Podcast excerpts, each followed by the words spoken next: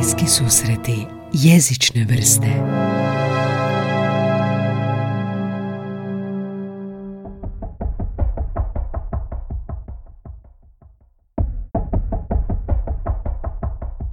Ivane Voraše, dobrodošao. Kume podcasta. Ku, ti si kum ovog podcasta. Ljubim prsten kume. E, hvala, hvala. ti. Na, Hvala inače, na za kog ne zna, Ivan nam je, uh, mi je pomogao u svemu, tako da ne, bez njega ne bi bilo ove deke što držim na stolu, jer mi je on rekao da ona upija buku i ovi jastuci i ovaj program i sve. Dakle, Ivane, hvala ti puno. Evo, odužavam ti se tako da ti dajem riječ u podcastu. A, zvao sam te jer bih htio pričati s tobom o jeziku i to programskom jeziku. A, pretpostavimo da većina slušatelja ovog jezičnog podcasta nisu programeri. Što više, pretpostavimo da nisu tehničke struke i da nisu nikad vidjeli kako funkcionira programski jezik, ni čuli za to. I pretpostavimo, i ja to se po sebi sad gledam, da ne znamo uopće kako to funkcionira, ali i znamo nešto tipa 0101 kako je to krenulo, pa mi možeš onako za najveće budalu, kao što sam ja, objasniti što je programski jezik i kakav je to uopće jezik, šta, šta to, čemu to služi i kako od onog 0101 ti možeš napraviti ovu aplikaciju za snimanje. To je sad dosta, dosta široko polje. Ajmo krenuti ovako. Zašto postoje programski jezici, odnosno zašto se ne programira, ne znam, u ne znam, engleskom jeziku ili tako nešto. Iako ima dosta sličnosti, većina programskih jezika ima riječi iz engleskog. A, programski jezici su nastali zato da bi izrazili neke koncepte koji su jako precizni. Zašto su jako precizni? Upravo zbog tih nula jedinica doćemo do toga a na način da budu relativno pamtljivi za normalne ljude. Zbog toga koriste riječi iz normalnih ljudi. Um, znači, nema dvosmislenosti, kao prvo, uh, sve se točno na određeni način interpretira, um, točno se zna rezultat svake operacije, kako će se dogoditi, zašto se zna, zato što na kraju opet to treba prevesti, jer nule- jedinice ne možemo imati nekako sad ono, možda će se dogoditi ovo, možda ono.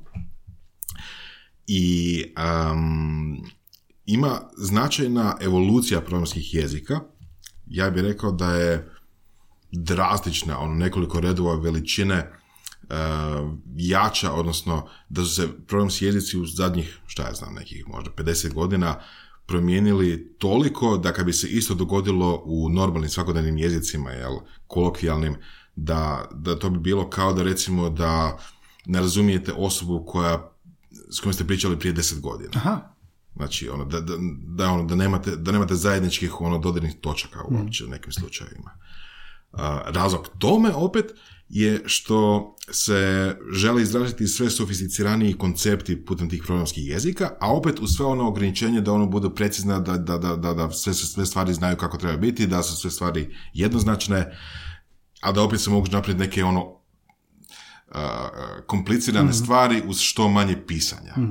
Da budemo ono, baš banalan, ali stvarno je tako. Jel, počelo je tako da, da se programi, u smislu računalni programi, se radili doslovno prebacivanjem žica. Znači, hoćemo napon na ovu stranu ili na onu stranu i premestimo žicu s ove strane na onu stranu. Ok. Sljedeći korak u evoluciji je bio, dobro, pa ne možemo to nekako pametnije. Pa ok, pa imamo tranzistore. Što rade tranzistori? Um, tranzistori mogu uključivati i isključivati struju. Ok, pa šta to znači? Da umjesto žicom prebacujemo, žicu prebacujemo s ove strane na ovu stranu, imat ćemo dva tranzistora, pa ćemo ovog uključiti, pa ćemo onog uključiti. Ok, pa sljedeća evolucija toga je bila, o, dobro, pa tranzistori su malo ono pre, pa, pre low level, previše ono niska stvar. Mi zapravo želimo raditi nekakve numeričke logičke operacije, pa želimo zbrati brojeve, a ne uključivati i isključivati tranzistore. Jel? Pa je sljedeći korak bio, ok, nešto što se zove mašinski kod, koji je na početku bio doslovno uključit ćemo ovu grupu tranzistora ili ovu grupu tranzistora. A ta grupa tranzistora će možda posložiti žice, opet vode, odnosno propustat će struju na određeni način, tako da se na kraju, na primjer, dva broja zbroje.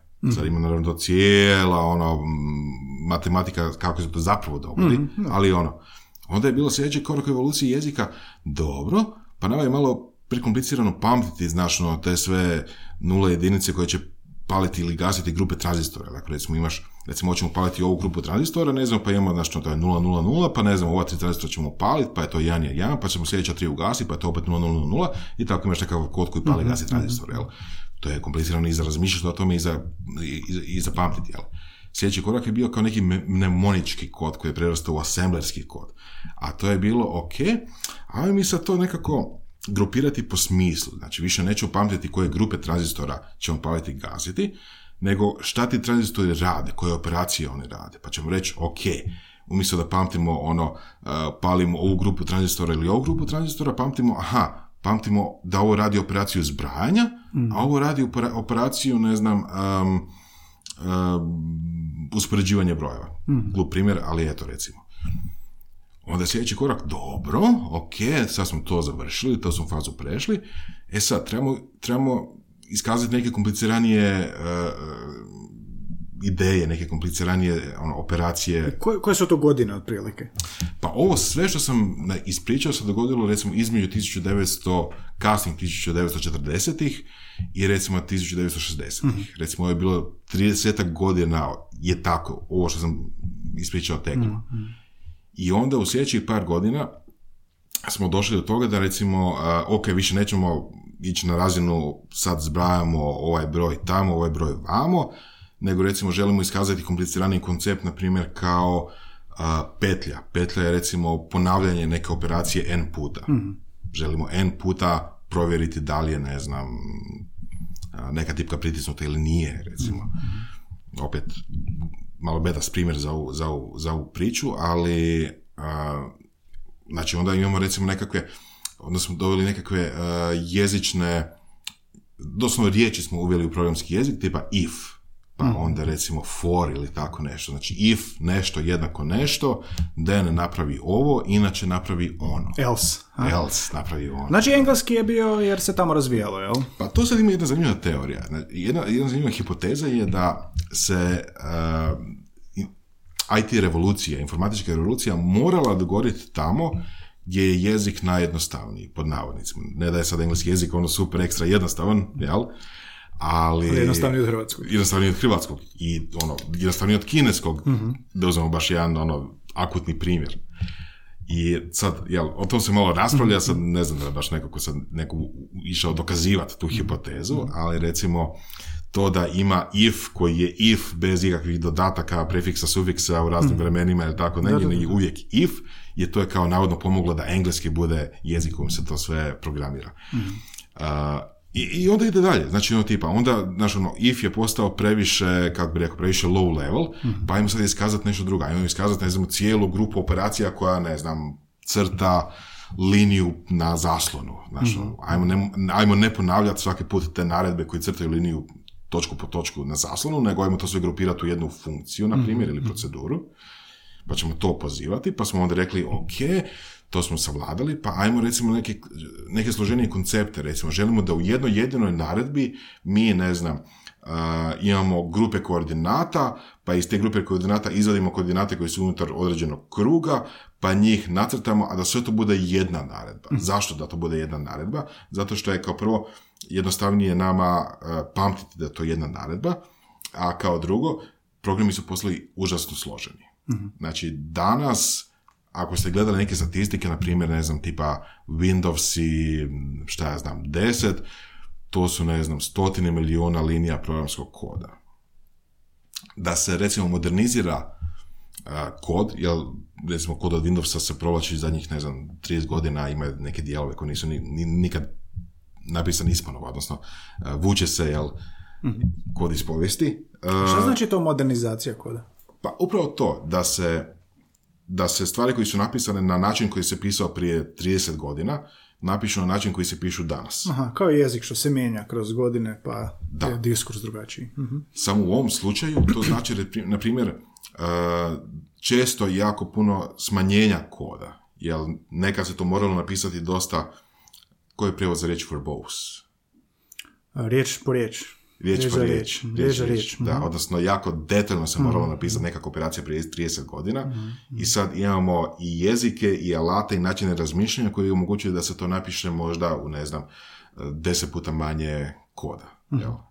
Ali da se vratim primjer Windowsa. Znači, to je stotinu milijuna linija programskog koda. Um, ne postoji ni jedna osoba na svijetu koja zapravo zna kako Windowsi rade. Jel? Zato što Da. ne može niko to pratiti. Postoji osobe, jako puno njih, to su tisuće ljudi, koji znaju kako određeni dijelovi Windowsa rade. I to je ono maksimum koji možemo doći. A, kompleksnost softvera, tehnologije općenito je prije nekih barem 20 godina prešla kapacitete da jedan čovjek razumije nekakav kompleksan sustav. Odlično, baš, baš se mi ovako fino uh, približio sa to. Znači, krenulo je sve od obične žice koja se pali i gasi da bi nešto bilo, recimo, da ili ne, Da. upaljeno ugašeno, do danas da mi imamo naredbe koje se pozivaju na druge naredbe koje su već memorirane da dovode do onoga, skraćujući cijelu tu proceduru.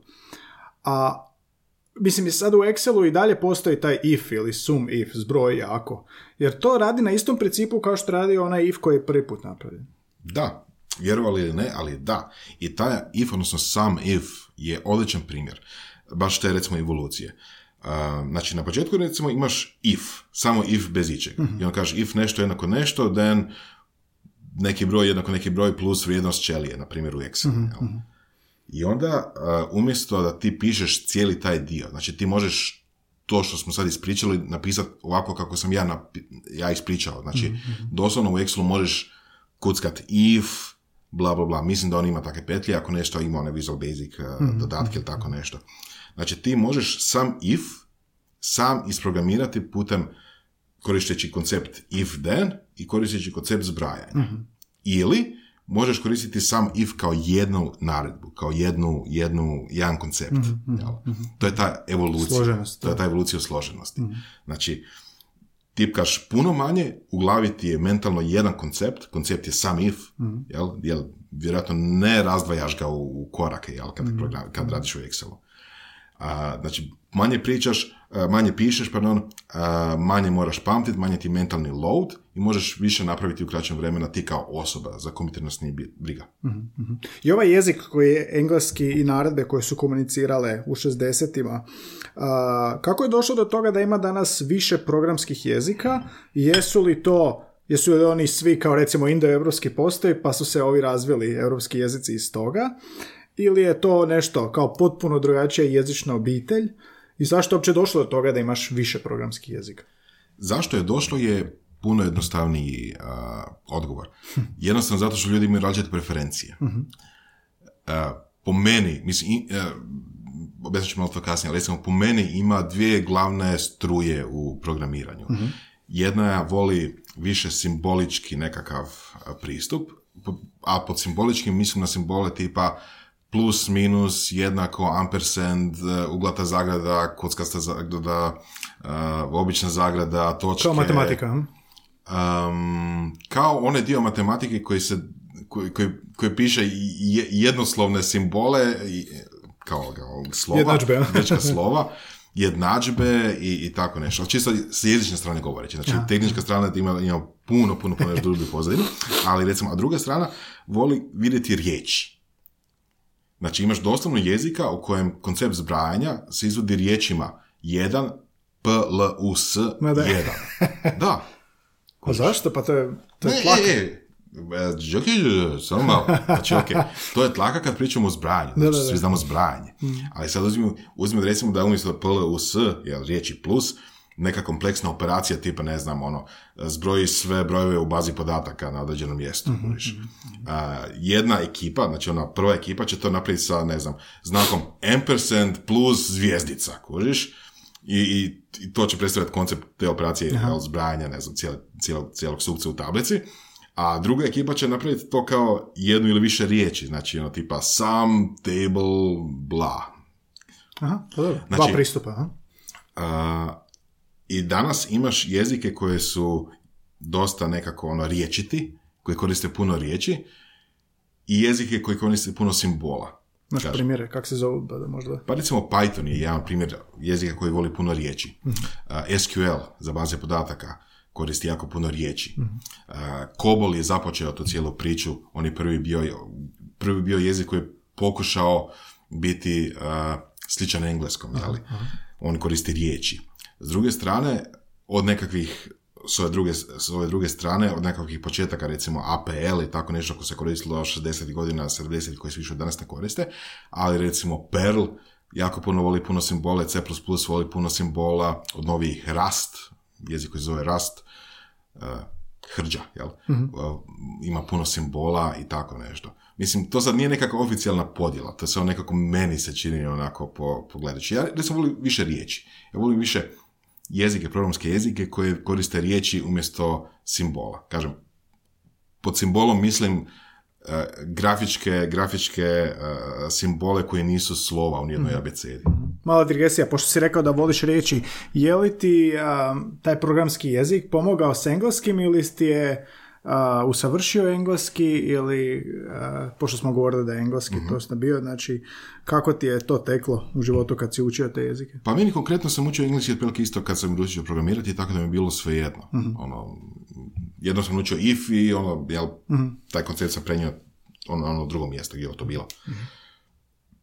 Tako da, ne mogu reći u generalnom smislu, mhm, ali da, danas uh, programeri moraju znati engleski, moraju znati jako dobro engleski, ne samo zbog programiranja kuckanja koda, nego zbog razumijevanja dokumentacije, cijela dokumentacija na engleskom. mm Tako da, uh, osim što moraju znati tih 10 ili 30 riječi koje se koriste u programiranju, a, moraju znači čitati dokumentaciju, a dokumentacija je proza. Mm-hmm, mm-hmm. Ok, govorio si ovdje o Windows, znači negdje 60. si rekao godine.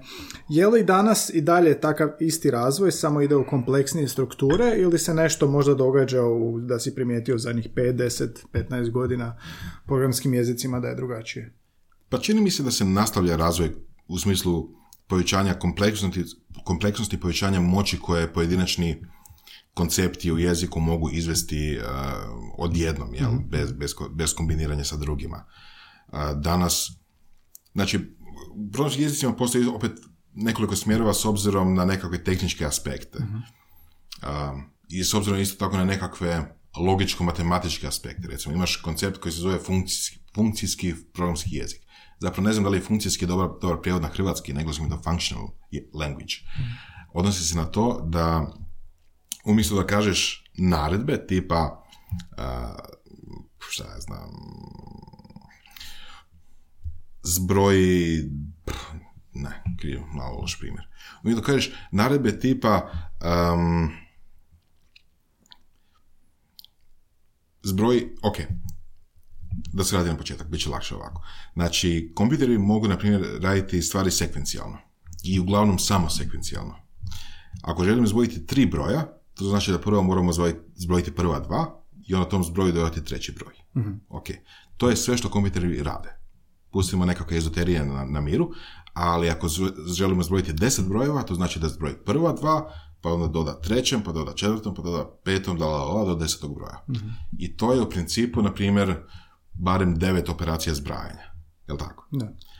A neki programski jezici, koji se zove imperativni, tako je naziv, zadaju naredbe procesoru šta da radi, zato su imperativni, e, miroriraju taj koncept. Znači, ako hoćeš zbrojati deset brojeva, to možeš napraviti tako da opet zbrojiš prvo dva, pa dodaš treće, pa la, la, la, la, ideš do kraja. A, ti jezici su bliži onima, onome kako hardware radi, kako procesori zapravo rade. mm Ok, to su jedna grupa jezika. onda, onda dolazimo do tih funkcionalnih jezika, koji ne opisuju ono što hardware radi, nego opisuju rezultat koji ti želiš vidjeti u tome. mm Ukratko, ima, ima drugih nekih osobina, ali u ovom slučaju um, ti ne bi zadao, ti ne bi napisao naredbu zbroji prva dva broja, pa onda sljedeću naredbu zbroji dodaj treći broj, pa dodaj četvrti broj i tako dalje, nego sam napisao jednu jedinu naredbu koja kaže zbroji brojeve od ovog do onog. mm I to bi se dogodilo. Znači ti u principu ne bi uopće razmišljao o tome kako se to događa, to se jednostavno dogodi. Ok. Onda imaš, um, recimo, zašto je to funkcijski jezik? Zato što je to kao matematička funkcija, znači f od x jednako nešto. Znači imaš jedan ulaz i to je uvijek i predržen jedan izlaz. Mhm. I ono, za iste ulaze je uvijek izlaz isti. mm Jel? Mhm. Bez obzira što se događa u ostatku svijeta, u ostatku programa i tako nešto. Mislim, ima tu ogromna količina tehničkih detalja koji sam mogu ispričati, ali koji zapravo ono, da, da, možda nisu da to korisni. Ali u principu, zašto sve ovo pričam, kad se pitao za moderni jezike. Moderni jezici teže tome da kombiniraju više pristupa, više, više Aha, koncepata u jednom. Blend tako da, neki, ja. nekakav blend. Tako da u najmodernijim jezicima se može koristiti puno paradigmi istovremeno i da sve one nekako rade zajedno Mhm. i olakšavaju pisanje koda. Jer nekad ti je fakat bitno da, da nekakvu naredbu koju bi inače napisao sa, ne znam, ono, 100 linija koda napišeš u 10. Jel, Mhm, Da. Fakat je bitno.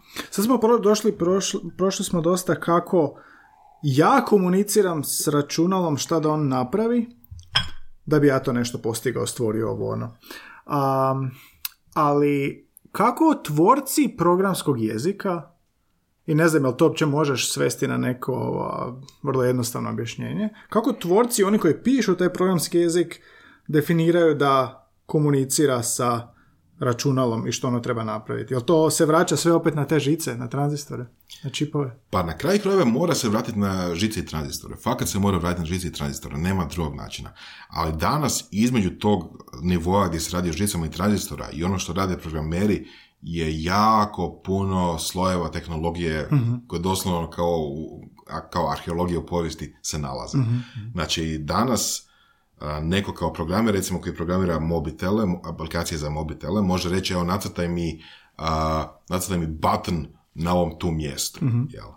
Znači, taj njegov, ta njegova naredba koja crta button na tom mjestu poziva programski kod nekoga koji sad, ne znam, određuje koje je to mjesto na pojedinoj rezoluciji telefona, koje je možda napisao neko prije pet godina, pa taj njegov kod tog nekoga koji je to napisao prije pet godina, poziva kod koji određuje, aha, koju boju, eh, koji oblik batona, koji, ne znam, eh, font se koristi, koji je neko napisao prije deset godina, jel?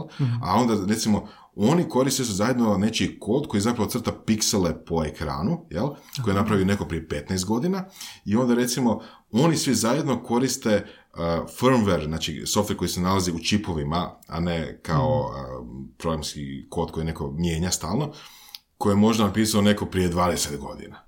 Znači, a, programski jezik sadrži hoću reći leševe, ali ne leševe, nego znanje svih onih što, koji su došli prije njega.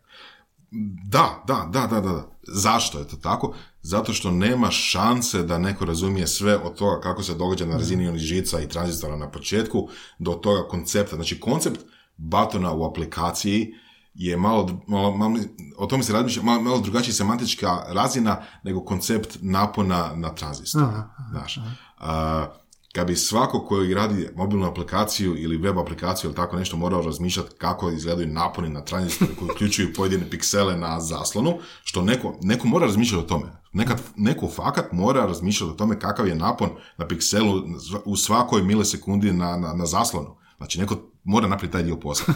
Najvjerojatnije ga je napravio prije 20 godina. I danas koristimo taj njegov kod, ali neko o tome mora razmišljati. Znači, ono, kad bi neko stvarno razmišljao za, za web ili stranicu ili tako nešto kako izgledaju naponi, znači, ono, nikad ne bi ništa napravili. A, nešto sam još htio pitati a, a, a, kod ovog, kod povijesti. A, kad su se prvi puta pojavila grafička sučelja, da ti sad imaš nešto nacrtano, Jel to bio sad nek, je to bilo sve isto kao i prije, mi i dalje programiramo na isti način, ili se tu pojavio neki izazov drugačije jezične ili tehničke prirode kad se to prvi puta pojavilo? Jezične prirode ne. Jer još uvijek su to bili isti način programiranja, nije se to ništa puno mijenjalo. Um, postalo je mrvicu kompliciranije dok se nisu pojavili takozvani frameworksi ili nekakve biblioteke koji rade stvari umjesto nas. Znači, evo, ja kad sam bio klinac, ja sam taman nekako naučio programiranje kad se dogodila taj prelaz između tekstualnih sučalija i grafičkih i onda je doslovno bilo to da recimo da ja crtam doslovno točkice po zaslonu, piksele po zaslonu i sad, znaš ono, ako hoće da taj piksel bude slovo, u nekim slučajevima se doslovno mora opaliti, gasiti piksele da izgleda kao slovo A. Aha, aha. Znaš, ono, to je, znaš, ono, to je cool i to je ok, ali nije skalabilno. Znaš, ti sad ono, podržiš tjedan dana dok napišeš, ne znam, hello world. jel? E sad, znači, ono, onda su ljudi počeli raditi biblioteke programskog koda, librarije, ili frameworke, frameworke koji su malo ono, ve- viši koncept, koji rade takve stvari umjesto nas, umjesto ono koji koriste te stvari. Ali to je opet onaj dio cijele evolucije. Znači, jedna evolucija jezika kao takvih, a paralelno s time ide evolucija alata u smislu biblioteka i frameworka koji se koriste u programiranju. I to ide jedno uz drugo. I onda kad su se ponočno pojavila je biblioteka koji samo kažeš evo nacrti mi slovo A na koordinatama tim i tim i on to nacrta, onda je bilo sve fajno kao i prije. A, je li ti znanje, a, tipa recimo sad ja a, znam talijanski pa onda španjolski mogu lakše naučiti, je li znanje jednog jezika programskog olakšava učenje drugog ili opet ovisi ovim strujama što se rekao slova i funkcijski, da li je to onda potpuno različito? Ili? Oboje, oboje. Unutar jedne te grane, da, mislim slično, pretpostavljam da je slično sa stvarnim jezicima. Jel? Unutar te jedne grane, ako naučiš koncepte, stvarno te nije bitno kako se piše if. Mislim, obično se if piše if, ali ne mora značiti. A, znači, logični koncepti kako se, ne znam, kako se rade neke operacije, zbrajanje, ne znam, zbrajanje brojeva, pa zbrajanje vektora, pa zbrajanje, ne znam, nečega. A, jednom kad to naučiš kao jedan koncept, lako ti je pronaći u dokumentaciji kako, kako, koje riječi se koristi da bi se A, ti znaš šta napravio. treba i onda samo nađeš tu zamjenu. E, ono što treba naučiti je kada se koriste različite paradigme, na primjer funkcijsko programiranje u odnosu na imperativno programiranje. Ti si naučio taj koncept koji se koristi u imperativnom programiranju i super ti je produktivan si, radiš korisne stvari, radiš aplikacije koje funkcioniraju, jel? Ali onda skužiš da možda bi trebalo manje truda, manje tipkanja, jeli? Da naučiš kako taj koncept izgleda u funkcijskom programiranju, onda ga naučiš, onda naučiš jezik koji zapravo ta- to može implementirati na, na funkcijski način, kojiš, i onda počneš koristiti i to. Um, to je veći shift. Uh, nisam siguran, ne znam dovoljno o jezicima da bi napravio dobru paralelu, ali čini mi se da bi to moglo biti nešto kao možda jezici kao što su kinezi koji, koji koristile, kako se zove, tonalnost za, za kao dio, kao govora, da, kao govor, izražavanje, da. odnosno jezike, jezike koji koriste sufikse i prefikse riječi. Jel? Pa da, možda slavenski i ne znam, indoevropski, ali na onoj strani. ili, Da. ili, da. Da. I jesi ti imao taj iskustvo, taj shift? Da, da, da. Često, svaki put kad se, mislim, nije se da što ima jako puno tih koncepata koji su baš drastično različiti, ali ih ima. I a, danas da budeš produktivan, trebaš znat više tih koncepata, više tih grana jel, jezika. To sam htio pitati. Ali to su, to, ja bih to rekao da su to grane koncepata, više nego grane jezika. Jer u, u- na toj razini jezik, u smislu riječi koje se koriste i gramatika koja se koristi, je puno manje važan od koncepata a, što to zapravo radi. Jel? I Mi možemo imati u glavi koncept zbrajanje brojeva. I sad, kojim riječima ili kojim nizom simbola se to zapisuje na papir, odnosno u programskom jeziku u kompjuter, je nebitno dok god mi imamo koncept zbrajanja brojeva u glavi i imamo nekakav način da to pretvorimo u koncept koji računalo razumije. Jel? Pa kad podvučem crtu, kako, kakvi su to onda koncepti koji su mi nužni da bi ja znao naučiti bilo koji strani jezik? Jesu li to matematičke operacije ili... Matematičke operacije iz osnovne škole da kao nužni uvjet. Znači, tipa, ono, to je nekakav Logika, logika, jel? logika, da. Um, ali to je, to je recimo kao da kažemo možda u jeziku da, da moraš naučiti otvarati i zatvarati usta. Jel? Znači to je nešto to je tol- toliko bazično, toga ništa. toliko bazično da, da se uopće ne razmišlja više o tome na taj način. Ono što je recimo meni osobno nekako važnije je doslovno znati da se nešto može napraviti. I onda sljedeće tome ide uh, znati tehnike na koje se to može napraviti. Jel? A, re- a, Znači ajmo- sve. Da, ali ovako, znači, ajmo recimo da idemo raditi nekakvu video igru gdje imaš loptu koja skače gore dolje. ok. Ok, recimo da, e, Flappy Bird, Šta? Flappy Bird, znaš to? E, to ti Znam bio, Super Mario, možemo s tim. možemo Super Mario isto. Ajmo ok, Super ide Super Mario, znači Super Mario je onaj je lik, a, la, on ide lijevo desno i može skakati, ajmo recimo zadržimo samo to da može skakati gore dolje. Znači, ja imaš jedan lik, podlogu, on skače i može ići gore dolje. Ok, sad, treba ti način razmišljanja da a, razdvojiš to na pojedinačne dijelove. Znači prvo, znači znaš da trebaš imati nekakav lik, da trebaš imati sliku Super Marija. Jel? Ok. Druga stvar je znaš da moraš imati sliku pozadine. Ok. Treća stvar je znaš da mora ta pozadina nekako ići lijevo desno, jel? Da se mora scrollati lijevo desno. Onda sljedeća stvar, znači, znaš da Mario mora reagirati na tipku, kad nešto, kad pritisneš tipku na mišu. if. If, if. I onda znaš da Mario mora skočiti. I onda znaš da postoji gravitacija, može se čuo u srednjoj školi ili osnovnoj za gravitaciju, jel? I onda znaš da postoji neka jednadžba kojom on može neki, neki, ne- ne- neki komad centimetara ići gore i onda će ga povući nazad dolje. jel?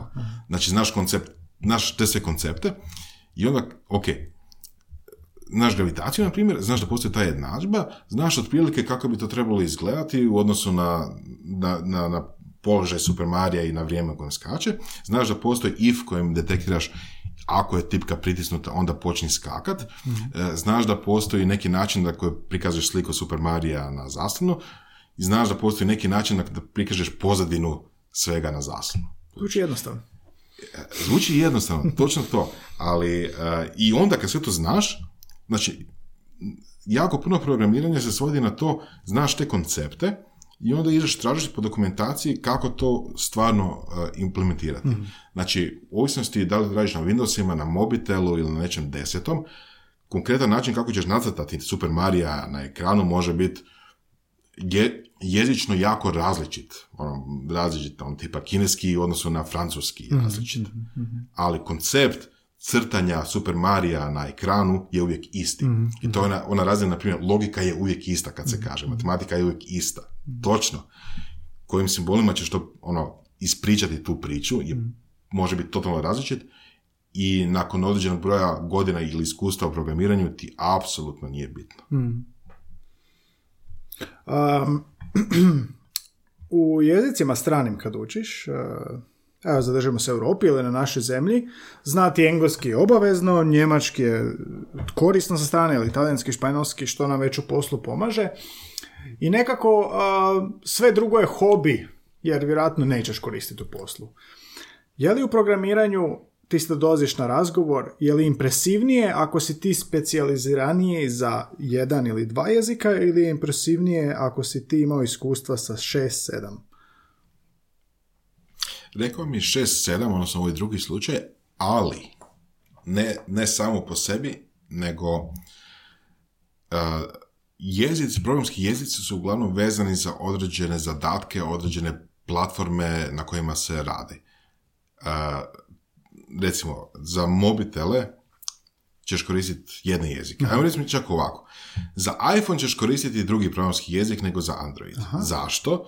Zato što je Apple tako odlučio i zato što je Google tako odlučio. Znači ti možeš forsirati i postoji neki način da koristiš neke druge pro- programske jezike u jednom i drugom slučaju, ali ako hoćeš službenu podršku od Apple i Google koristit ćeš ono što oni kažu. Znači u slučaju Apple to su Objective-C i Swift, u slučaju Androida to je Java. Samo to znači da moraš dva puta napisati program? Yes. Osim ako i pateni nili. A, ima, ima način da se to zaobiđe, ali ako hoćeš službenu verziju, moraš dva puta napisati isti program, jednom za Android i jedan za iPhone. A, onda, ako radiš neke serverske aplikacije, koje se tiču baza podataka ili tako nešto, znači ono što se ne vidi baš naročito puno, onda ćeš koristiti druge programske jezike. A ako ćeš, a, ako želiš, na primjer, raditi web stranice, onda ćeš koristiti treće programske jezike Znači platforma, ha? platforma. Što znači da ti ako na kraju dođeš na taj, recimo, razgovor za posao, jel? A I kažeš da, da, radi, da, da imaš iskustva, ne znam, šest ili deset programskih jezika, to efektivno znači da se radi na šest ili deset platformi, kužiš. Um, I u tom kontekstu, ako to mjesto zahtjeva takvu svestranost, a takvih je sve manje, i vjerojatno je dobro da je sve manje, onda si ok.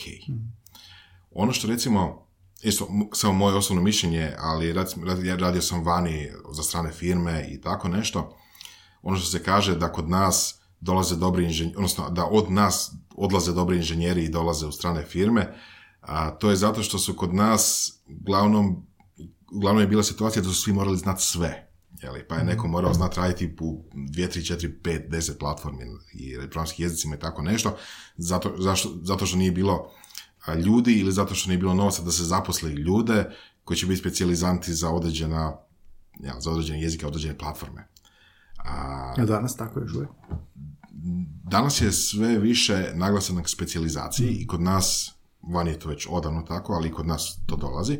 I u principu danas uh, se više cijeni ako si ti stručnjak u jednoj stvari, ne ako znaš površno njih 15. Jel? A, razlog tome je zato što ima no, zato, zato što se ima novaca. Znači, ako ti zaposliš pet stručnjaka koji je svaki stručnjak vrhunski u svom jednom području, svi skupa ćete biti produktivniji nego ako zaposliš pet stručnjaka koji svaki zna dio nekog područja, pa se preklapaju nekako. To kužim. A, jel ti, a, stru- ti si tehničke struke, jel, a, pošto smo sada pričali o programskim jezicima, sad bi se volio vratiti malo na općenito jezike i komunikaciju, jel imaš osjećaj da što nekako vlada taj stereotip ili da je tako kako je, da na stručnim studijima, ne na stručnim nego na tehničkim studijima, tehničke prirode se zanemaruje nekav, nekav komunikacijski aspekt a, tipa u smislu komuniciranja, poslovne komunikacije, ti naravno nisi ti vodiš i podcast i firmu, ali, ali jel imaš osjećaj da je to neko, da je to mit ili da je to stvarno tako? Pa više stvarnost nego mit, ja bih rekao. Mislim da fakulteti, to, to nije samo naš problem, to je u cijelom svijetu takva, Da, da, takva situacija. Ako uzmemo recimo neke poznate fakultete tipa MIT u Americi i, i takve, a, mislim da takvi fakulteti omogućuju ljudima da pod navodnicima budu ono što jesu, makar to možda nije dobra stvar. Ako je neko ima sklonosti prema introvertiranosti, što fakat ja mislim da moraš imati da sjediš, ne znam, 10 sati za kompjuterom i nešto radiš, ono, mislim, meni je Po to, si. meni je to već dosta toga, ali fakat, znaš, toliko je toga za napraviti, toliko toga za naučiti da moraš imati neku sklonost uh, ne pričanje s ljudima, valjda, kužiš, barem u početku. Uh, znači, fakulteti omogućuju ljudima i nagrađuju takvo ponašanje. Znači, ako si već sam po sebi sklon tome da nešto čitaš, učiš, isprobavaš sam, uh, takvi fakulteti će to samo potencirati i samo naglašavati i nagrađivati tako ponašanje na kraju ćeš imati grupu ljudi koja jel, ima takve neke stereotipne osobine kad izađu van. Uh, na Feru znam da je u moje vrijeme bilo izuzetno puno nepismenih ljudi, pod navodnicima nepismenih naravno, jel? Ono što bi rekli uh, č, č, je, je, gramatika, lijevo, desno, ništa od toga. Ja mislim da je to bio uh, veliki minus za njih. Mislim, to je opće, opće kulturno ja- minus, ali za njih kao... Ne. Vjerojatno ne. A osim ako nisu imali aspiracije recimo nešto drugo raditi u smislu voditi firmu, voditi ljude ili raditi nešto sa medijima, a, takav čovjek doslovno cijeli život može provesti u kubiklu, po navodnicima, znači ne, ne mora baš kubikl, ali cijeli život može pro- provesti radeći ono što a, zna, ono što voli, bez da ga se išta pita. Jel to Danas- prolazi danas?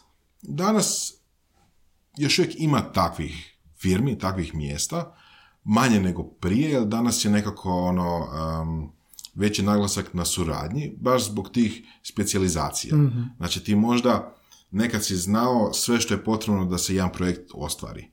Danas vjerojatno ćeš raditi sa pet drugih ljudi koji svaki zna, ali zna jako, jako, jako dobro jedan mali dio tog je projekta i onda morate surađivati. Nema Timski druge. rad, ha? Nema druge. Da. Kako je tebi bilo s tim? Jesi ovoga imao poteškoće ili si radio na svom jezičnom izražaju? Pa ja sam imao sreću da sam od uvijek imao neke sklonosti za um, ili predavanja ili pričanja ili nekako obraćanja ljudima. Um, šta ja znam. Jako rano, tipo prvom srednje, išao sam po natjecanjima u eksperimentalnoj fizici i u radovima za informatiku. A to u principu znači da se nešto napravi ili neki eksperiment ili nekakav program i onda se to prezentira žiriju. Tako da sam neke osnove prezentacija i pričanja jako rano već ono, imao i, i koristio i to se samo nastavilo. Tako da meni osobno Pa taj dio, sa- e, problem. to sa prezentacijama, ja sam bio u astronomskom društvu i ono i kao klinci peti, šesti, sedmi razred smo pisali radove i prezentirali E, to je to. i znam da je onda bila tlaka ono i, i usrosi se živ, kak ćeš ti tamo pred komisijom, naš peti razred. Ali mi je to značajno pomoglo u prezentacijskim vještinama, u svime. A, je li ima onda toga na, na feru, na faksu, je li ima prezentiranja, je li ima... Danas sve više. Nekada, ja sam pisao 2000 fer, nekada je bilo to u tragovima, Par profesora, par predmeta je to implementiralo, ali mm, zapravo ne. Dok danas koliko vidim ima toga dosta više. Ima dosta toga čak online surađivanja sa nekakvim stranim fakultetima, pa se nađete na kolu, pa nešto pričate, morate se dogovoriti. Znači poanta je, ono, ajmo vas gurnuti u vatru, imate zadatak koji trebate napraviti svi skupa, ne zanima me kako, dogovorite se. Kao projektni zadatak. a? I to reflektira stanje u svijetu, jel ti većinom je, rekao si kako u radu ide. Jel? Mhm. Dobro, ok, ajmo se maknuti malo sa, sa programerskog dijela. Ti a, vodiš podcast, i to je audio podcast, Surove strasti. A, kak je to jezično gledano? Kak je izvlačiti informacije iz ljudi? Vi se, vi se bavite strasti, strastvenim podcast jer govorite a, s ljudima čija je strast nešto raditi, pa vjerujem da je lakše kad neko želi ti ispričati ovoga čime se bavi. Ali kak je to kak je to raditi? Kak je, kak je ovoga izvlačiti iz ljudi one najbitnije informacije? Odlično. A, kao što si rekao, mi imamo tu nišu da, da stvarno prikupljamo ljude koji vole pričati o tome što rade i znanstveni su o tome i to je a, puno, puno, puno pomaže formatu i razgovoru i, i ono, dinamično bude. A, tako da, ja nemam sad osjećaj da mi sad nešto naročito kopamo pod ljudima, iako se zna dogoditi tako nešto, ali recimo, opet, ra- razlike između ljudi pojedinačno. I nekoliko ljudi baš bilo koje baš ono moraš nekako izvlačiti, ono vidiš da razgovor ne ide baš tečno, moraš zapitkivat, moraš nekako ga ono promptat da ide u neku temu i tako nešto, ali velika većina ljudi koji smo mi ugostili i koji ćemo dalje ugošćavati su uh, eto, strastveni tom što rade, znaju to što rade, Uh, obično je to nešto na razini gdje moraju to i onako pričati o tome nekoj publici, znači da li su direktori pa moraju pričati, ne znam, kupcima ili investitorima ili tako nešto, dakle da će imaju nekako priču o tome, a, koji, koji su relativno društveni, imaju nekakav život koji ih vodi kroz, ne znam, a, možda i čak nekakve sportska natjecanja i nekakve, ne znam, um, team buildinge i nešto tako, tako da imaju iskustva rada sa ljudima. To nam jako puno pomaže. A, u par slučajeva da, ono, pomaže malo onako, kak bi rekao, navoditi ljude da, da, da ispričaju svoju vlastitu priču. Mislio sam da ćeš reći vodka pomaže. Pa, originalni koncept nam je bio podcast na dvije pive. Tipa, znaš, ono, dođemo, svi skupa se napijemo i pričamo. I onda smo među prvi par gostiju imali par previše ozbiljnih ljudi, onda smo, znaš, ono, bed ti je, ono, znaš, ono, pi, pivo, pivo. Aha, nisu htjeli, nisu htjeli. htjeli, da. Dobro, pa imao bi goste vjerojatno sa, s obje strane spektra. Da. a, a Ivane, zašto podcast? Što, što mogu dobiti podcastom da ne mogu, ne znam, na radiju ili koji god drugi oblik postoji? Znaš što je meni super? Sjećaš se one serije Život na sjeveru? Ono, Aljaska, la, Da, da, da, la, da, onaj da. gradić, kako se je zvao, ne znam kako se zvao, ali znaš onoga radijskog voditelja tamo? A, kroz Chris, maglu se Chris in the morning, mislim da, tako da, nešto da, bilo da, da. emisija, on je bio Chris, valjda, tako nešto.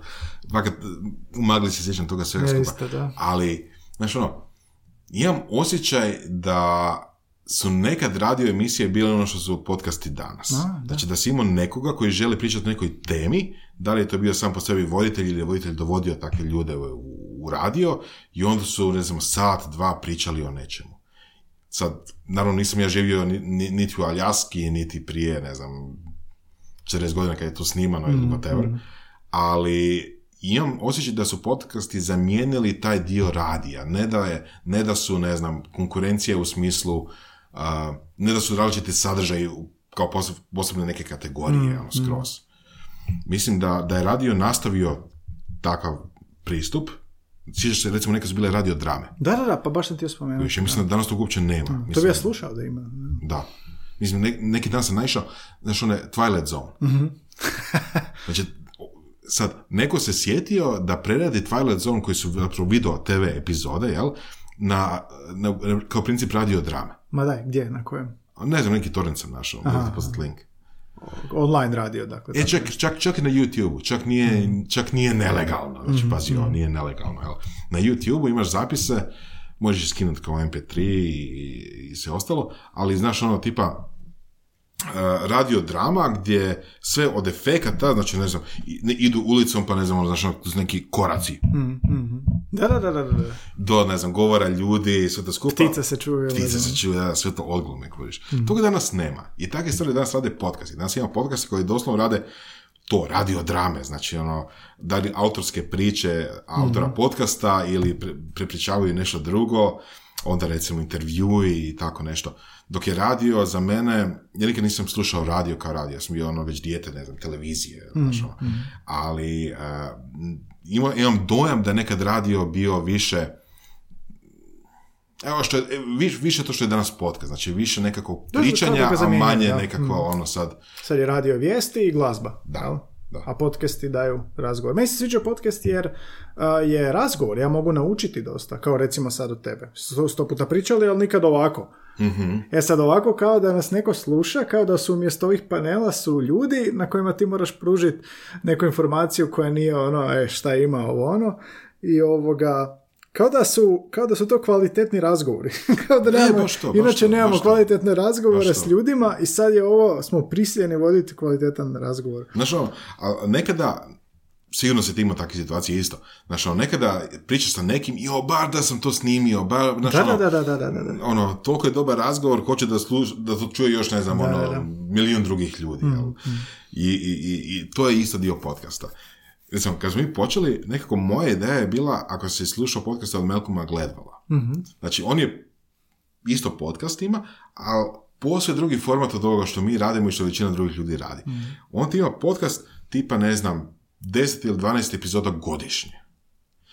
I svaka ta epizoda je ono a, umjetničko djelo za sebe. Da. Znači, on ima researchere, on ima scenarij, on ima, znači, to nisu razgovori koji su onako, naš ad hoc, nego to je, to, je, to je dokumentarac u obliku podcasta. Jako je dinamično, jako je lijepo za slušat, informativno, naučiš, prekrasno je nešto, znači ono, Uh, i, I kad smo počeli podcast, ja sam mislio da bi to možda bio dobar smjer. Znaš, ono, sad ću ja mjesec dana snimati jednu epizodu podcasta, jel? Znači, ono, tipa, istražit ću neku temu, odnosno sve zajedno ćemo istražiti neku temu, pa ćemo pričati o toj temi, pa ćemo, ne znam, raditi dva, tri kraća intervjua s nekim osobama na toj temi, znaš, i onda ćemo to kraj zapakirati u jedan MP3 koji će imati sve to skupa koji I onda ti ispalo previše posla. I onda smo rekli, ok, znači, super je to, ali, znaš, ono, mjesec dana raditi jednu epizodu i, i, i onda obrađivati to sve i sastavljati baš ono, dokumentarac u audio formatu. Znaš, a 90 i dobro, ili 85% tog efekta možemo dobiti tako da dovedemo osobu i pričamo o toj temi sat vremena ili Da, da, i da, da, da, da, da. Ja sam ok, možda ne tako. A malo prije nego što, si, nego što smo počeli snimat, smo pričali o tome uh, kako ljudi žele video podcast i vaš, i mene su pitali općenito zašto nije video. Neki gosti kad su mi bili, došli našminkani, svi sređeni i onda, a gdje je kamera? A, zašto mi, i kaže mi jer je vani pojam podcasta, ti ne moraš reći audio podcast, podcast se zna da je audio, ti možeš reći video podcast. A kod nas se podrazumijeva da je video. Zašto smo mi usmjereni toliko na video i zašto ljudi žele ovo ili surove strasti ili druge podcaste video na kojem i onako se ništa ne događa, nego samo vidiš ljude kako pričaju. Da. Meni se čini da je to zato, zato što smo dosta kasno ušli uopće, kon, odnosno, dosta kasno koncept podcasta u ono nekom jako abstraktnom smislu došao u Hrvatsku. A, u Americi gdje je to počelo, ne znam, 2007. ili tako nešto sa iPodom. Da, da, da, da. da. Znaš, ono, znači tamo postoji kultura već, ne znam, blizu 15 godina koja a, podcast doživljava na jedan određeni način, a to je audio zapis. I tek u zadnjih dvije, tri godine ili tako negdje je došao taj trend da podcasti budu i na YouTube-u. Znači ne ili ili, nego i na YouTube-u.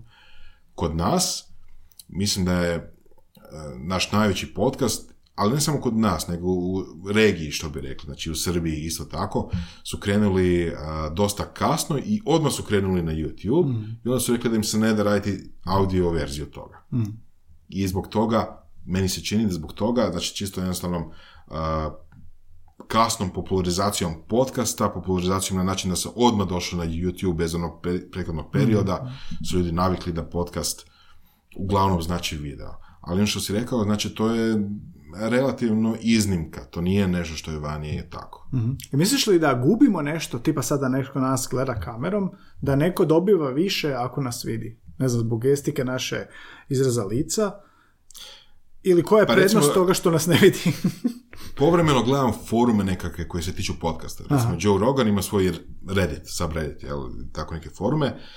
I ljudi, moj osobni dojam na temelju komentara i rasprava koji se tamo događaju, čak i ako puste podcast na YouTube-u, ne gledaju ga baš ono doslovno vizualno, nego ga puste i rade nešto drugo ili ne znam, nešto. Znači, ljudi koji, koji doslovno gledaju podcast gledajući ga jel, ono, svojim očima je jako malo.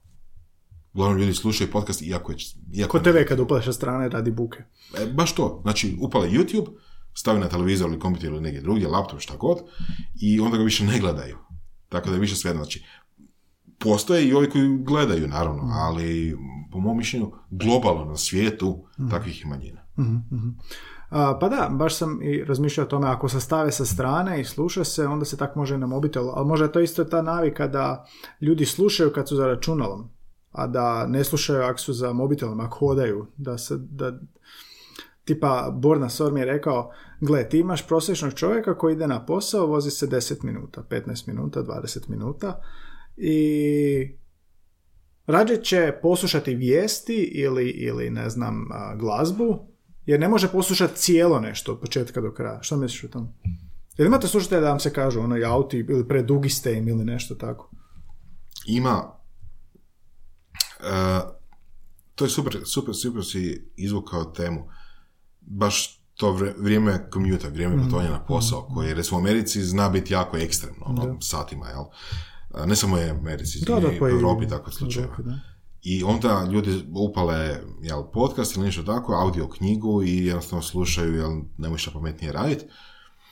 Kod nas toga nema zato što ljudi, znaš, ako živiš 5 km od posla, ono, what's wrong with you, znaš, ono, šta je te? Mm. Nismo toliko ogromni, nismo toliko veliki. Nismo tako veliki, da. I Ljudi su navikli, ako već moraju se preseliti negdje zadi posla, to će biti ono u krugu kilometra od posla, znaš, ono.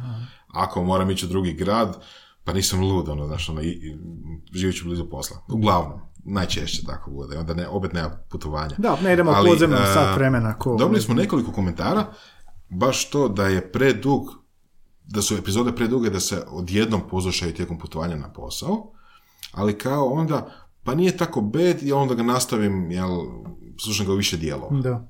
Pa mi se to svi radimo. Niko ne sluša Joe Rogana u tri sata u komadu, vjerojatno. Vjerojatno. Vjerojatno. A kako si i biznismen, um, jezično gledano, kako koristiš jezik? Je li to prodajna vještina, prezentacijska vještina? Znači ne gledamo sad ovaj programerski dio. Sve. A mislim, imaš, imaš li specifičnije pitanje? Da. a, napravio si nešto, Dobro. proizvod, kako koristiš jezik da bi od toga zaradio? Pa, jezik je podskup komunikacije u širem smislu. Znači, ako imamo nekakav proizvod, njega moramo nekako prezentirati kupcima, potencijalnim kupcima. I, Kako to radite? um, recimo, na početku možda, ne znam, prvo trebaš kontakt kome ćeš to prezentirati. To može biti nekakav ono cold calling u smislu nađeš negdje na internetu, na LinkedInu ili nekoga, pa mu to prezentiraš, možda znaš nekog preko kolega, prijatelja ili, ili tako nešto. Znači, doslovno se kao pitch, javljaš se kao pitchaš, ovo je moje Da, proizvod. to dovodi do tako nekog pića gdje ti kažeš jednostavno da li je to formalno ili neformalno, fakat ovisi od slučaja do slučaja. A, ovo je moj proizvod, najčešće neka prezentacija tu uključena, prezentacija opet ima kao PowerPoint prezentacija, u smislu prezentacija, znači slajdovi, bez obzira da li su na PowerPointu ili ne, znači slajdovi opet imaju neke svoje zakonitosti, recimo. Um, ima nekoliko kategorija vrsta pičeva, na primjer, 3 minute, 5 minuta, 10 minuta. Aha, i postoje neka pravila, dakle. Postoje, postoje pravila. I obično ljudi koji prvi put tako nešto rade, ne kuže koji su to pravila, pa griješe, recimo ako, neko, ako publika očekuje pić od 3 minute, a ti radiš 7, 8, 10 minuta, uh, uh, radiš kontra uslugu. znači, ono, dobro. nije da publika će biti više zainteresiran za tvoj proizvod ako čuje više o njemu u, Da, tom, da. u tom kontekstu. Baš U drugim naprotiv, neki vole... Da. I onda recimo ta prezentacija bude, znači moraš znati kako sastaviti slajdove, to je vizualna komunikacija, moraš znati kako prezentirati uh, uživo što god radiš, to je nekako ono, prezentacija u smislu ono, fizička, kako trebaš stajati, pričati, makat rukama i sve to skupa. I na kraju krajeva, onda na, ako si, ako dođeš neki malo ono, napredovali, napredovali napredniji korak, onda moraš sklopiti posao. Znači, opet onda možeš samo dogovoriti, recimo, cijene, rokove ili tako Poslovni nešto. sastanci, ja. Poslovni sastanci, što su opet, imaju svoje nekakve zakonitosti. Jel? Um, Znači, sve je moraš prodaja. pokriti- moraš pokriti sve. Mislim, sve na kraju je pro- prodaja, ali to kao da kažeš na kraju sve je komunikacija, Da, da, da. sve je jezik. Da. Ali Grafi- recimo ove prezentacijske vještine, da, to je dobro da si spomenuo. A, gdje si to, kako si to učio raditi? Pa kažem, kod mene osobno od srednje škole sam imao takve prilike, Mhm. ali recimo puno bi je pomagao trening kod Saše, mi smo se tako upoznali. Mhm, Saša radi, Saša te nudi. Saša Tenodi radi Mhm. treninge komunikacije, to je NLP, to ima puno dijelova, ali među ostalim tu je i doslovno prezentacijske vještine. Mhm. Tu su neke druge stvari, prodajne vještine, a, ono nekakav ono, psihološki self-help Mhm, ulazi u to, jer na kraju krajeva trebaš biti dobro raspoložen kad nešto prezentiraš, jer inače, znaš, ono, znaš, zamisli situaciju, dođeš prezentirati neki proizvod, onako sav deprimirano. Znaš, Ne ono, rati se. ne, Znaš, ono, ovo je, o- o- ovo je prekrasno. Mhm. Ne, neće ići tako. Moraš biti malo onako nabrijan, moraš biti malo onako jači. I onda Prezentiranje uz pive. prezentiranje spive, da, da, da. I nekima pomaže, nekima odmaže, zanimljivo. Ja bih rekao da re- ili svima pomaže ili svima odmaže, ali na nekima ne. Uglavnom, uh, Sašu preporučam definitivno, jako dobar trener što se tiče prezentacijskih vještina, prodajnih vještina isto tako. Um, nije on naravno jedan, ima ih više, ali recimo ja sam išao kod njega pa njega mogu preporučiti. Uh, I trening, odnosno praksa kao i sve drugo. Što se više ponavlja, što se više prezentira, što se više ima prilike koristiti te vještine, to bolje. E, jel ti pripremaš recimo dan prije sastanka, jel ti održavaš ti sebi probnu pred ogledalom ili imaš neki probni, probni pitch? Pa, e, relativno ne. Ka, e, služba, mislim, best practice je da bi trebao doslovno stati pri ogledalu i pričati. Nekako to nekako nisam uspio, ono, nije mi to nekako ušlo u naviku, par puta sam napravio, ali nekako mi se nije svidjelo. Međutim, jako puno prevrtim u glavi taj pitch. Uh, tu prezentaciju, što god se radi o tome. I to ne jednom, nego ono, tipa, ono, cijeli dan razmišljam o tome. Doslovno, znaš, ono, uh, ako znam kakav je prostor, zamislim sebe u tom prostoru, uh, zamislim gdje ću ići, lijevo, desno. Vrtiš film, kao, Vrtim si film, diću ruku tu, pokazat ću na ovaj slajd sa ovom rukom, okrenut ću se prema publici u tom ruku, znači imam nekakav ono unaprijed scenarij. Detaljan, ha? Da. A jel imaš neke kartice za vrijeme toga? Kako to izgleda kad prezentiraš? Kartice u smislu Pa pitam, gledaj, imam dosta, da, da, imam dosta studenata koji slušaju, odnosno mladih ljudi koji se možda nalaze u tvojem položaju ili će biti tih prezentacijskih vještina, pa što je tebi recimo efektno, jel kad prezentiraš ili imaš nešto tipa, čak ima aplikacija koja ti onako u boji od brojeva staviš vrijeme pet minuta pa ti ovako od gore ekrana bude plavo, pa kako ide dolje curi onda je crveno. Ja mislim da je to korisno. A, jel ja, sam već, ja sam već imam osjećaj za vrijeme dosta dobar i ne treba mi sada. Ali mislim da je to dosta korisno. Za neko koji, koji uči ili počinje, definitivno neka takva aplikacija je super. A, neki, neki prostori, ako se radi o nekom masovnom prezentiranju, masovnom pićenju, će imati već već nekakav sat ili već nekakav uređaj koji to pokazuje sami po sebi, ali super je ta ideja, super je ta ideja. A što tiče kartice ili tako nešto, ja sam uvijek pokušao staviti na slajdove o kojima pričam nekakve kjove koje će meni pomoći ako, ako se trebam sjetiti nečega. Ako je nešto, neki komplicirani pojam ili nešto što inače, što moram reći, ali mi je inače malo nekako ono, um, često zaboravim ili znam, znam, znam da ću nekog toga možda preskočiti ako idem po defaultu, jel? ako verglam ono što sam zamislio, onda stavim podsjetnik na to u obliku riječi ili nekakve slikice ili nešto tako i sad ne znam, slajd 5, aha, tamo je ne znam, pingvin. Aha, pingvin me posjeća na to da moram reći la, la, la, la. Linux. Može biti. Da. A, ok, znači imaš te neke cue imaš, a, vrtiš film u glavi, detaljno zam, zamišljaš ovoga. I rekao si praksa, praksa, praksa. U kojem aspektu ste praksa usavršila najviše? U vremenu ili u Um, Tempu? Ma sve, sve. sve? Mislim, klasični problem je što želiš jako puno toga reći, a, nisi siguran šta od toga publika želi čuti i imaš ograničeno vrijeme za sve to skupa. I onda sad ono, plivaju u tome. I praksa je pomogla u tom balansu Da, toga. da. Ja sad ne znam, te pri- pričam o svom proizvodu, znaš, ono, pomoglo bi ako bi znao s koje strane si ti zainteresiran za taj proizvod. Ali nekad, fakat ne znaš što. A čitanje reakcija ljudi? I to isto praksa pomaže. A, pomaže jako puno, ali nije precizno. Znaš, ono, tipa, da, da li je neko namršten zato što je nešto loše pojao za ručak ili je namršten zato što je čuo nešto od tebe loše, fakat ne znaš. Da, da, da. A, možeš vidjeti kad ljudi su kad ljudi su pospani ili ono, znaš, ono spavaju, to možeš, Aha. ok, i onda možeš probati na, sad, no, ma, super, proizvod, proizvod, Šaka show, ali, a, ako su oni prije toga se najeli graha, ono, znaš, ono, Neće ništa Good luck. Da, da, um, praksa, praksa, praksa i, i, i, i, i priprema u smislu, po meni, priprema znati šta publika želi čuti. Hmm. Recimo, išao sam na hakatone dosta puno prije par godina, osvajao sam ono, nagrade, prva mjesta. Najčešće ne sa time što je proizvod bio ekstra dobar. Znači, hakaton ideja je da napraviš nekakav projektić mali u 24 sata ili 48 sati ili tako nešto i to prezentiraš žiriju koji će odabrati jel, šta mu se najviše sviđa. Najčešće sam pobjeđivao ne time što sam imao ekstra dobar proizvod, ono, miljama bolji od svih ostalih, nego zato što sam, ne znam, umjesto da sam uh, 24 sata programirao, programirao bi možda 10 sati i ostalo bi koristio za da, da u glavi sastavljam prezentaciju. Znači, Ja mislim da je to podjednako Važnije. čak je bitno. Ili ili više, ili važnije. To je lijepo da si rekao. Znači, ono, doslovno, bilo je par slučajeva gdje ljudi pitaju šta radiš, ono, na hakatonu sam, svi ostali su, znaš, ono, za kompjuterom, tipkaj, tipkaj, tipkaj, tipkaj, ja šetam okolo i gledam u plafon. Znaš, ono, šta radiš? Sastavljam prezentaciju.